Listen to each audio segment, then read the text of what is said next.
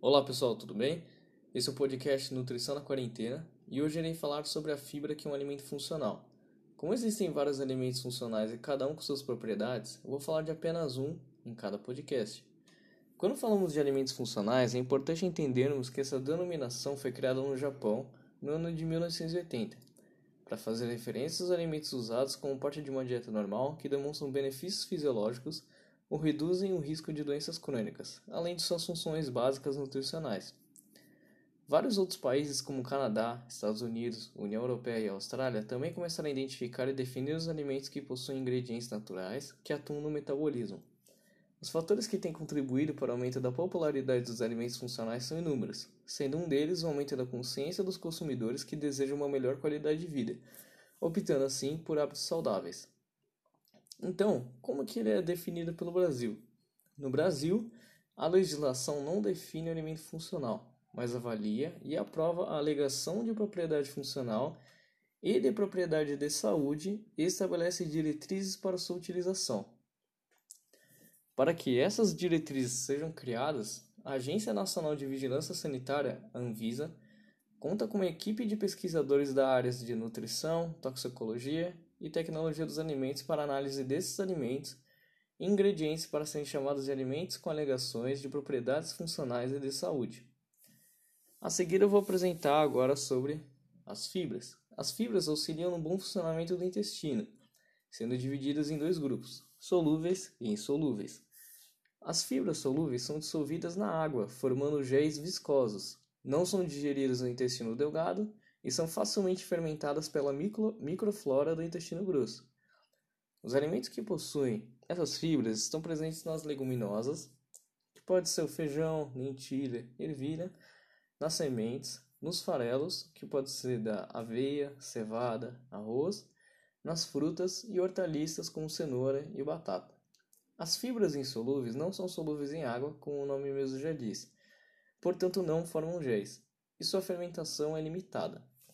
As principais fontes são os farelos de cereais, os grãos integrais, nozes, amêndoas, amendoim, vários tipos de fruta, como pera, maçã com casca, e as hortaliças como ervilha, cenoura e brócolis. A maioria dos alimentos que contém fibras é constituída de um terço de fibras solúveis e dois terços de insolúveis.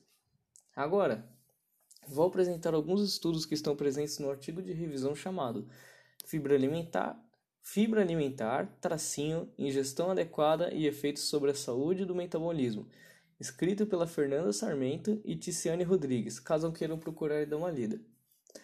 Então, nesse artigo é apresentado que com o maior consumo de fibras foi associado na dieta com menor risco de desenvolver doenças cardiovasculares, diabetes, hipertensão e dislipidemia.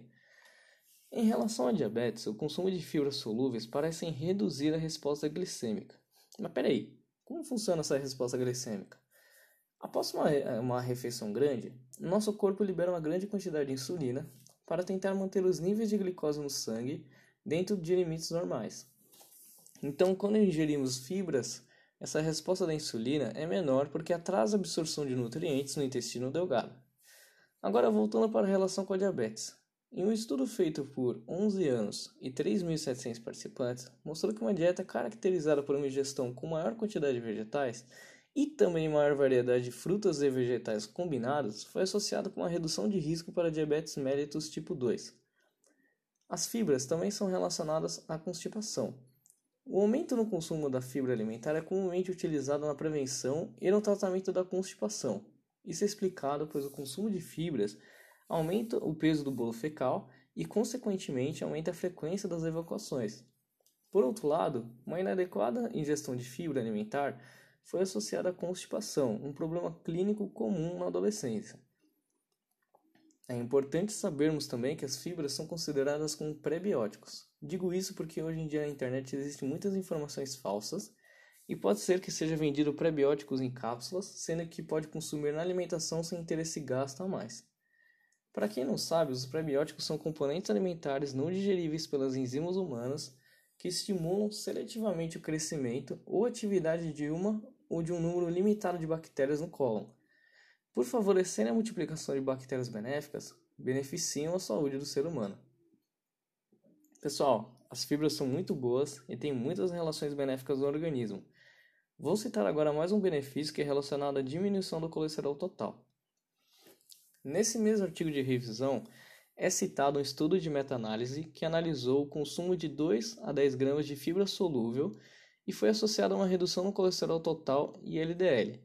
E outros estudos clínicos também, que utilizaram fibras solúveis por um ano ou até dois, mostraram que houve uma redução no colesterol total também.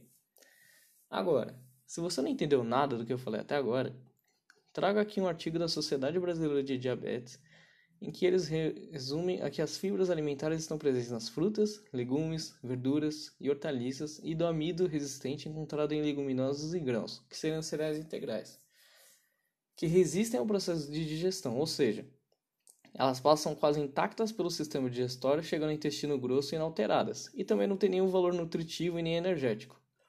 Para incluir fibras na alimentação não é tão difícil. O primeiro passo é aumentar o consumo de frutas com casca sempre que possível e bem lavadas, e também legumes. Aos poucos, deve-se aumentar o consumo de cereais, que também são muito ricos em fibras, assim como as hortaliças. Não podemos esquecer também uma observação muito importante. Aumentar a ingestão de fibras é indispensável aumentar a ingestão de água. As fibras funcionam como umas vassouras, empurram os resíduos pelo intestino. Sem a água, as fibras se transformam em lixas. É a água que vai ajudar as fibras a escorregarem pelo tubo intestinal, do contrário, você poderá sentir cólicas abdominais e ter problemas com prisão do ventre. Bom, pessoal, espero que vocês tenham gostado desse podcast e até o nosso terceiro episódio. Tchau, tchau.